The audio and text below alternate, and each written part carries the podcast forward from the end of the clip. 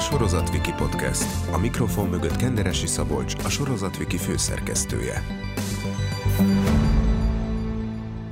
Szeretettel üdvözlök mindenkit a negyedik adásunkban. Ez szintén egy külön kiadás. Ahogy az előző részben is Balázsa és Janival, itt voltunk Kolumbiában, továbbra is itt vagyunk, és itt van velünk a műsor két fontos producere. Pető Gábor a Paprika Studios executive producere, Üdvözlök mindenkit! És Kónya Gergely, az RTS Senior Creative producere. Üdv mindenkinek! Téma pedig a Celeb vagyok Mencskinen hatodik évada. Az előző évadhoz képest, ami Dél-Afrikában volt, most egy vadonatúj helyszínen vagyunk Kolumbiában, az esőerdőbe. Hogyan lett ez a helyszín? Dél-Afrikával több probléma is volt, bár a tévénézők ezt nem biztos, hogy észrevették, de alapvetően a legnagyobb probléma az a hőmérséklet volt. Ezért először, amikor felmerült, hogy újra lesz celeb vagyok, akkor az volt az első kérdés, hogy oké, okay, rendben, de hol. Olyan helyszínt szerettünk volna keresni, ahol amúgy ö, ö, á- 20 fok fölött van éjszaka is a, hőmérséklet. Lehetőség szerint nincs olyan sok csapadék, hát ugye ilyet nem találtunk. És, és gyakorlatilag onnantól kezdve a Gábori kezében volt a dolog, elkezdtek keresni helyszíneket.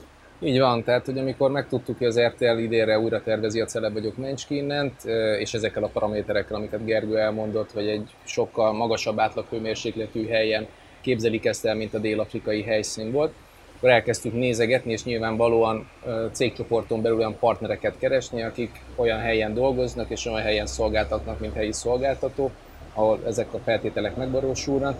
Kolumbiai helyszín megtalálása onnantól kezdve már egyszerű volt, hogy tudtuk, hogy ki lesz a helyi szolgáltató és ki lesz a helyi gyártási partnerünk. Ugye egy ekkora volumenű műsor megvalósításához mindig kell az adott országban egy olyan partner, akinek van tapasztalata a nagyívű tévéműsorok reality forgatásába, és a Paprika cégcsoporton belüli kapcsolatjáróban már, akikkel most együtt dolgozunk itt Kolum- Kolumbiában, már itt voltak. Innen már egészen egyenes út vezetett ide, hiszen el tudtuk képzelni az országról, hogy azok a, a természeti körülmények, amiket az, el, az RTL elvárt ezzel a műsorral kapcsolatban, azok itt fennállnak. Mik ezek a körülmények? Hát, hogy említettem is, elsősorban az, hogy valóban legyen egy olyan hely, ahol 20 fok fölött van az átlagmérséklet éjszakánként. Ez egy fontos szempont. Nem csak azért, nem csak a, a, a szereplők és a magunk komfortja miatt is, hanem az én személyes reality tapasztalatom az, hogy amikor fáznak az emberek, akkor inkább csak bevackolóznak és megpróbálnak túlélni, és ennyire egyáltalán nincsen kedvük mondjuk játékokon részt venni, nem hogy jó kedvel, hanem egyáltalán nem.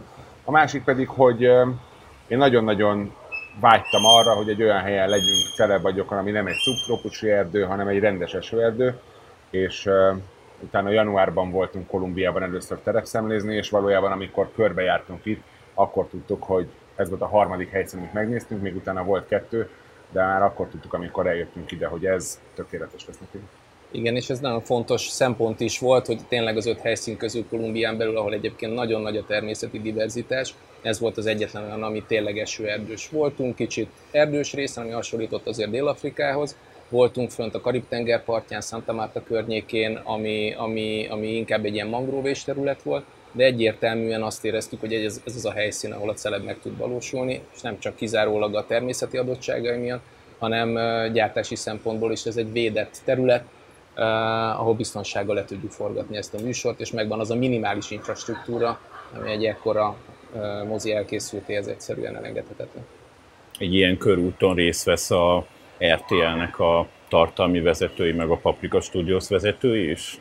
Igen, Szóval igen, a helyszín kiválasztása az egy fontos dolog volt.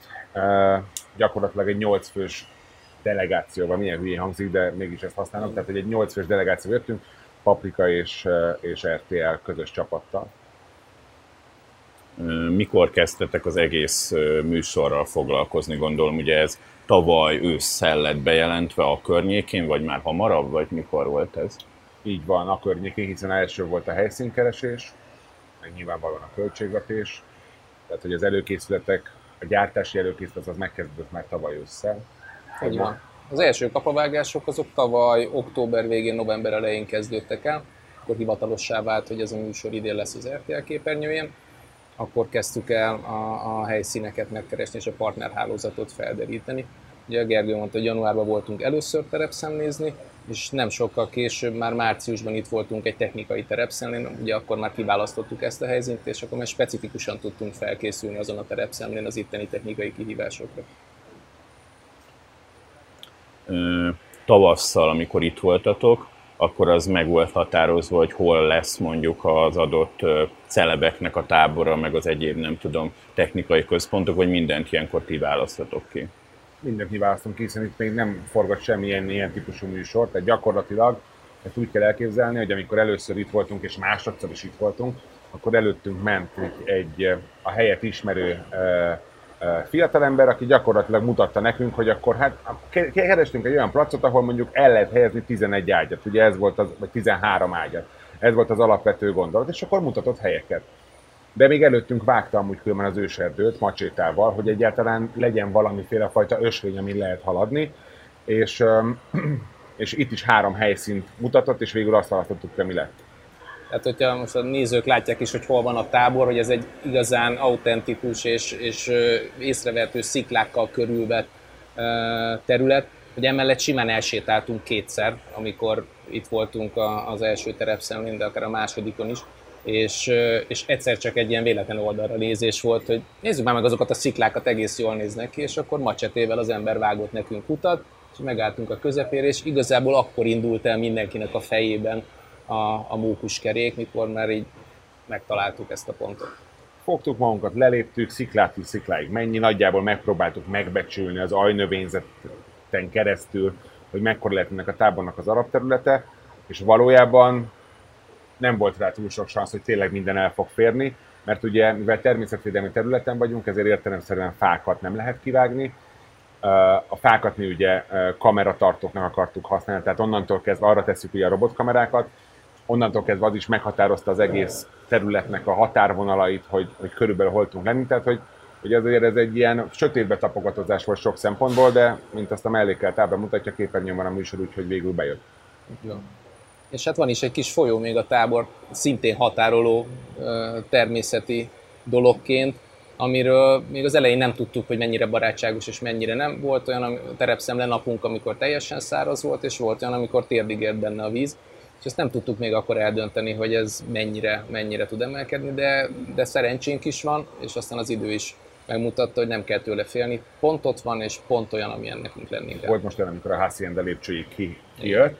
Ez mondjuk igaz. Tehát, hogy, de erre fel voltak készülve, meg nyilván mi is mondtuk, mert akkor mi is tudták, hogy még véletlenül se tudja alámosni a Haciendát. Tehát, hogy erre fel voltunk készülve, de én egyelőre azon vagyok meglepődve, hogy csak egyszer volt ilyen, mert azért szerintem már egy ilyen 5-6-8 nagy viharon nagy túléltünk. Már, már túléltünk. De hát biztonság az első, tehát úgy is van megépítve a tábor, hogy ezért természeti csapás ne érhesse. A castingnál mik voltak a legfontosabb szempontok? Hát a legfontosabb szempont az az volt, hogy celebek legyenek. a castingot azt mi elkezdtük, nyilvánvalóan volt, volt egy egy névlista a, a fejünkben, és elkezdtünk telefonálgatni, behívni őket castingra, ez valóban egy casting volt. Nagyon sokan azt gondolják, hogy ez úgy működik, hogy fölhívjuk, Szevasz, XY, volna kedvet szerepelni, akkor gyere benne vagy, szuper pacsi. Nem, ők valóban egy háromfordulós castingon vettek részt, ezen túl, ez, ezután pedig egy pszichológiai és egy erőléti vizsgálaton is. E, és én azt, mi azt tűztük ki magunk e, előtt célként, hogy ez egy jó pofa műsor legyen és vicces legyen, tehát alapvetően az olyan a castingokon is azt vizsgáltuk, egyrészt, hogy ki mennyire tud őszinte lenni, ez egy fontos dolog volt, és hogy ki az, aki mondjuk ilyen zordabb körülmények között sem veszíti el az életkedvét és a jókedvét, mert azért ők nagyon, tehát hogy a nézők is látják, meg most te itt vagy, úgyhogy te e, élőben szembesülsz vele, hogy azért elég zordak a körülményekben, ráadásul ugye az étel is megvan vonva, hogy ezek mellett is amúgy különben legyen, vidámak legyenek, és egy, egy vidám szórakoztató műsort tudjunk csinálni. Igen, igen, a podcast adásának megjelenése után néhány nappal lesz is a sorozatukin egy nagyobb beszámoló erről képekkel és leírással, hogy milyen körülmények vannak itt. Mennyire nehéz rávenni híres embereket arra, hogy itt ilyen körülmények között akár három héten keresztül itt legyenek? senkit nem kell rávenni. Akit rá kell venni, az nem jön. Tehát, hogy ez, ez nem egy olyan dolog, hogy hogy mi bárkit rábeszélünk erre a dologra. Szinte minden, minden műsornál és minden realitynél, hogyha el akarjuk kerülni azokat a haknistákat, akik csak arccal pénztár felé hibekkelnek egy dolgot, akkor nagyon fontos, hogy neki legyen hozzá kedve, vagy legyen valamiféle fajta motivációja. Rávenni műsorba való szereplésre soha nem vettem le senkit, és nem is fogok, és nagyjából azt elmondhatom, hogy az RTL-ben nem, nagyon tört, nem, nem történt ilyen, amiről én tudnék, mert a motiváció az fontos. Mekkora stáb dolgozik ezen a műsoron, illetve nehezebb ide a világ másik végére, majdnem 10 kilométerre vagyunk Budapesttől, és távol toborozni. Uh, maga a stábtoborzásnak a nehézségi azok általánosak, nem feltétlenül attól függ, hogy hol forgatjuk ezt a műsort, de egyébként a Cele vagyok Mencski innennek a stábtagok közötti ázsiai az elég magas, tehát ezt a műsort nagyon szeretik csinálni az emberek. Um, nyilvánvalóan olyan helyeken forog ez a műsor, ahova kevesen jutnak el, vagy ha igen, akkor is csak nagyon ritkán, tehát ez is egy húzóerő. Um, körülbelül egy olyan 110 fős magyar stáb, aki, aki jelen van, illetve egy páran még otthon háttérből szupportálják a forgatást, és körülbelül ugyanennyi kolumbiai, és hozzávetőlegesen, és körülbelül még ugyanennyi kolumbiai kollégával dolgozunk itt a helyszínen, ami egyébként érdekes, hogy nem csak kolumbiaiak vesznek részt ezen a projekten itt velünk, hanem egy mexikói, kolumbiai, argentin team, tehát hogy egy dél-amerikai kvázi összefogás hozta létre ezt a celeb vagyokot itt Kolumbiában. Tehát akkor azt mondod, hogy az, hogy ide kijöjjenek, ez, ez nem nehézség, hanem kifejezetten szeretik ezen, ezt a műsort, vagy szeretnek ezen a műsoron dolgozni. A, a kollégák nagy része abszolút igen, tehát aki itt van, mi, ahogy a Gergő is mondta, az előbb a szereplők válogatásánál, nálunk a stáb válogatásnál fontos, hogy ne kelljen senkit erővel idehozni akarata ellen, hiszen azért itt a körülmények nehezebbek, mint egy otthoni munkavégzésnél. Ide csak olyan stábtagokat tudunk elhozni, akik van kedvük itt lenni, és kalandnak is élik meg ezt a forgatást. Emellett persze nyilván nagyon kemény a meló, de Magyarországon sincs ez másképp. Így van. Ez már a hatodik évad a műsornak, és most ugye az évad felénél tartunk, amikor beszélgetünk. Ez az évad is jó nézettséggel megy. Mit gondoltok, hogy mi az, ami miatt ennyire szeretik ezt a nézők? Én azt gondolom, hogy amiatt, mert szeretik a szereplőket, szerintem Jani és Balázs gyakorlatilag tündököl, nagyon rég, nyilván a rádióban minden reggel lehet őket hallani, de hát itt, itt, ott azért van idő és tér uh, kiteljesedni, de szerintem, szerintem valójában ők, ők nem azt mondom, hogy soha nem voltak ilyen jók együtt, de mégis azt mondom, hogy soha nem voltak ilyen jók együtt. És, és valahogy így a, a, a játékoknak a jó a szereplőknek a szerethetősége, a Balázsék szerethetősége és, és humorfaktora, az szerintem így, így becuppantotta az embereket. Igen, ennek a műsornak nagyon régóta van nagyon nagy sikere az RTL, amit mondhatjuk, igazából már történelme. Ugye ezzel, ezzel a műsorral indult el végül is a nagyszabású, exotikus realitik történelme az RTL klubban 2007-2008 Argentínában, és ugye aztán erre a flóra ült föl az összes többi műsor, akár a többi csatornán is. Tehát ez is hozzájárul a műsor sikeréhez, hogy az emberekben még megvan ez a nosztalgia is, de ugyanakkor minden egyes évaddal valami újdonság érzete is. Ugye itt vagyunk most Kolumbiában, néha egészen elképesztő időjárási körülmények között. Van olyan, hogy süt a nap, de a tegnapi játékon egészen elképesztő vihar volt, és napon belül is itt váltakozik. Milyen nehézségeket okoz ez nektek? Hát technológiailag, gyártásilag nyilvánvalóan a technikának és a stábtagoknak a védelme, és a játékoknak a biztonságos lebonyolítása, amelyik néha nehézséget okoz, de az első a biztonság, a második a biztonság, a harmadik a biztonság. Hogy meddig forgatunk, hogyha ennyire esik az eső, mondjuk ez lehet egy, lehet egy kérdés. Két határvonal van az egyik, hogy biztonságosan meg lehessen le lehessen forgatni az adott játékot, tehát hogy a szereplőknek, srácoknak testi épségét ne beszélztessük vele, a másik pedig ameddig a kameráink látnak. Tehát, hogy ha annyira esik, hogy már csak egy vízfüggöny, akkor nem tudjuk megcsinálni, vagy el kell egy kicsit tolnunk, de ameddig ez a két feltétel teljesül, addig mindenféleképpen forgatunk. Nagyon sok esőkabát és nagyon sok kameravédő tasak fogy. Ez így van, de ennek a helyszínnek ez a sajátja.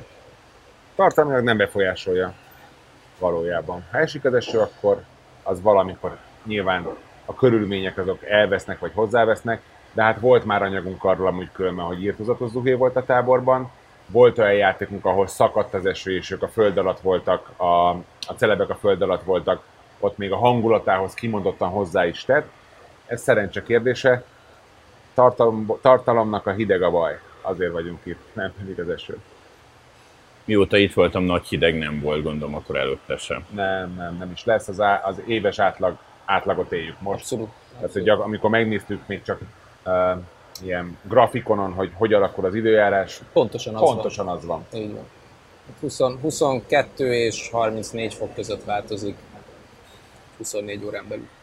Ugye én itt vagyok több napja a stábbal, és láttam, hogy ez mennyire összetett. Egyrészt ugye kell csinálni minden nap élő műsorokat, ott az előző napi realityből, illetve, illetve a játékokból össze kell vágni nagyon gyorsan a dolgokat, tehát kell utómunkacsapat is. Ugye éjjel-nappal kollégáitok követik azt, hogy mi történik a dzsungelben, illetve ugye Budapestről is kell ezt felügyelni, hogy minden rendben legyen az élő adással. Hogyan lehet ezt mind átlátni, hogy éppen milyen folyamat hol tart? Hát úgy, hogy ezért ez egy nagyon jól kigyakorolt és pontos rendszer valójában. Az én napi beosztásom az úgy néz ki, hogy minden reggel az utómunkán kezdek, akkor az anyagoknak az átvétele zajlik, utána pedig már mikor kész vannak, akkor jönnek a műsorvezetők, és akkor velük van egy átbeszélés, illetve csak finoman, de kezdés az élőre való gegeléssel, utána a táborral foglal, táborhoz jövök át, az éppen aktuális eseményeket elmondják a programproducerek, hogy aznap mi történt, illetve az előre kitalált eh, feladatok és a nem várt eseményeket beszéljük át, a tábor szerkesztőséggel utána a másnapról beszélgetünk, hogy mi, hogy mi a terv másnapra, közben teljesen külön megérkeznek az információk a játékról, az élőről megérkezik információként, hogy akkor kinek ki bátorságpróbára. Tehát ebből a szempontból minden, minden egyes részlegnek van külön felelőse, és minden egyes részlegnek a felelőseivel uh, egy jól kidolgozott napi rutin szerint megy a, a kapcsolattartás, illetve a közös döntés. És hát az egész stábnak a napi életét és a szereplőnek az életét egy pontos, percre lebontott diszpozíció irányítja, amit minden este mindenki megkap a következő napra vonatkozóan. Tehát hogy a dolgok nem úgy történnek, hogy amikorra összejön, hanem annak egy leírt és betartandó pontos időpontja van, és mindenki ehhez igazodik. Ezt máshogy nem lehet 200 embernél. Hogyan történik az orvosi felügyelete egyrészt a szereplőknek, másrészt pedig a stábnak? Egy központi orvosi klinikát és egy tímet tartunk fönt itt Kolumbiában, helyi orvosokkal, szanitécekkel és mentőtisztekkel, akik 24 órás váltásban dolgoznak. Tehát az orvosi és egészségügyi ellátás mind a játékosoknak, mind az összes táptagnak bármikor elérhető, bármilyen napszakban. Szerencsére eddig nem volt rájuk nagyon szükség, legtöbbet szúnyogcsípésekkel foglalkoznak, és azoknak a sebeknek az ellátásával. De hát kell lenniük, tehát hogy az egészség mindenki számára a legfontosabb, és az ő jelenlétük garantálja azt, hogy mind a szereplők, mind pedig a stábtagok biztonságban vannak. Természetesen hozzánk legközelebb lévő Medellin városa, vagy Rio Negro városa, ahol viszont felszerelt nyugati típusú kórház van, velük vagyunk szerződéses kapcsolatban. Ha bármi baj történne, akkor a helyszínen lévő életmentésre is felszerelt mentőautóval azonnal bárkit oda tudunk szállítani. És a helikopteres mentésnek a lehetősége is fennáll, ha csak az égiek úgy nem gondolják, hogy nagyon zúg az eső azok repüléséhez. A műsor címe a Celeb vagyok, mencs innen, miközben a előző évadokban a dzsungel királynője, a dzsungel király ugye az lett, aki a legtovább marad. Mi itt a lényeg, hogy minél hamarabb kimentsék a celebeket, vagy hogy minél tovább maradjanak? Mindenkinek az az érdeke szereplőként, hogy minél tovább maradjon. A Celeb vagyok, mencs ki innen, az, az valójában a műsor címe, de egyben egy szlogen is.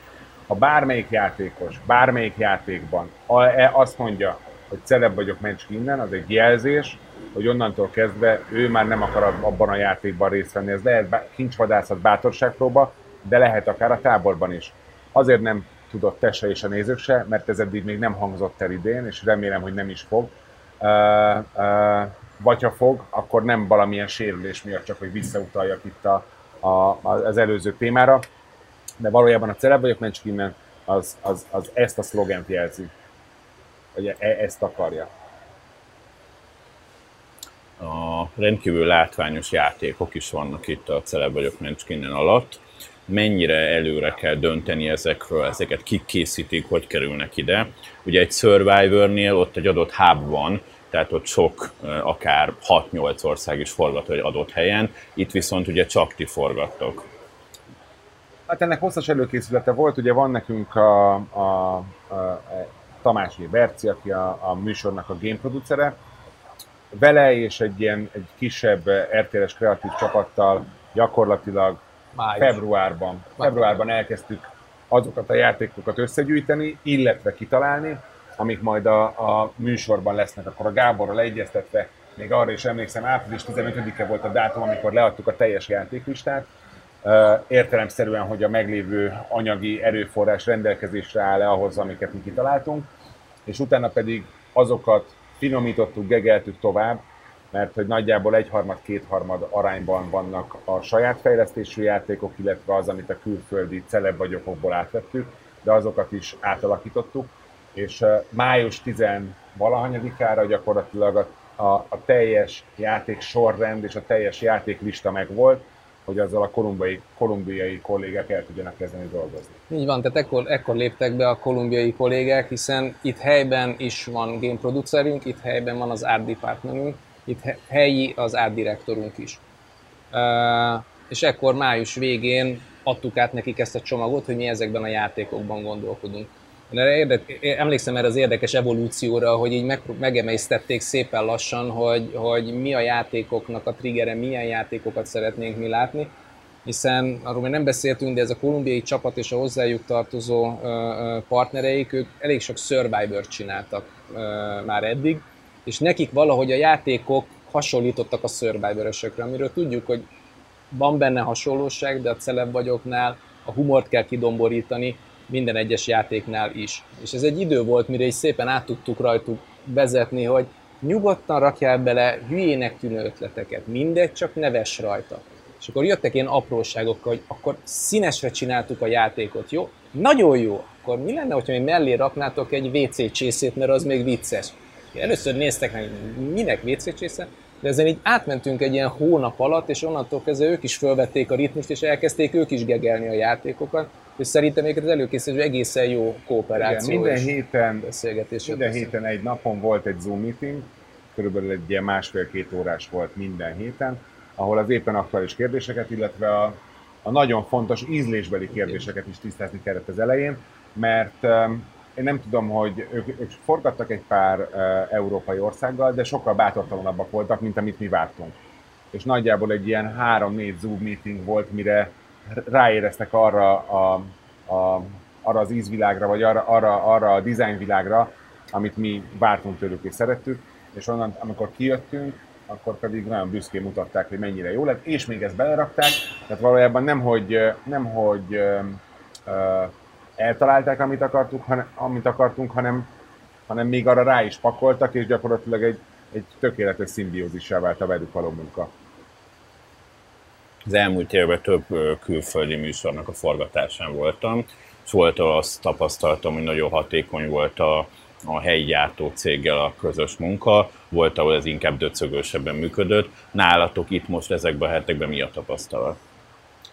Gyártási szempontból én azt gondolom, hogy tényleg egy kiemelkedő, kiemelkedően jó partner találtunk Dél- Dél-Amerikában, dél-amerikai viszonylatban, és talán azt kell mondjam, nem csak dél-amerikai viszonylatban, hanem, hanem világszinten is. Nyilván itt most nem egy tizenéve működő hubba jövünk, egy kipróbált, letesztelt rendszerbe, hanem ezt a rendszert együtt, velük együtt alakítottuk ki. De azt gondolom, hogy, hogy egy ilyen összetett műsor ö, ennyi előkészítéssel, ezen a helyszínen, ezekkel a kihívásokkal, amit csak a helyszín ad nekünk, ezzel a partner kapcsolattal mással kivitelezhetetlen lett volna. Tehát én a magam részéről nagyon elégedett vagyok a kolumbiai csapatnak a teljesítményével, és az energia és erőbedobásával. Tehát rájuk, ha valakire nem vonatkozik, és igaz az a mondás, ami Dél-Amerikában mindenki azt gondolja, hogy mányána, akkor azok ők. Tehát azonnal mindenre reagálnak, és a legjobb tudásuk és lehetőségük szerint segítik a munkánkat. És ugyanazzal az elennel csinálják a műsort, mint, mint mi. Tehát, hogy az is nagyon fontos, hogy nem úgy tekintenek magukra, hogy oké, okay, rendben, most megcsináljuk ezt a műsort, de nem, nekik is fontos az, hogy ott legyen, amit kértünk, nekik is fontos, hogy az jól nézzen ki, úgyhogy valójában teljes értékű, egy csapatként tud együtt dolgozni a, teljes, komplet magyar stábbeli. Úgyhogy szerintem nem, hogy egy nem hogy egy jó partner találtatok, hanem egy tökéletes. Egy tökéletes partner. Igen, tehát nem érezzük a, a megrendelő és szolgáltató közötti határvonat, ami általában mindig fönnáll, itt tényleg együtt, együtt lélegzünk, és szedünk össze állatokat különböző sarkokból, hogyha arról van szó, hogy nem jelenik meg az állatszállítmány.